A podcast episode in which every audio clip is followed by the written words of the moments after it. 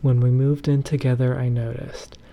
You keep your scissors in the knife drawer, and I keep mine with the string and tape. We both know how to hide our sharpest parts. I just don't always recognize my own weaponry.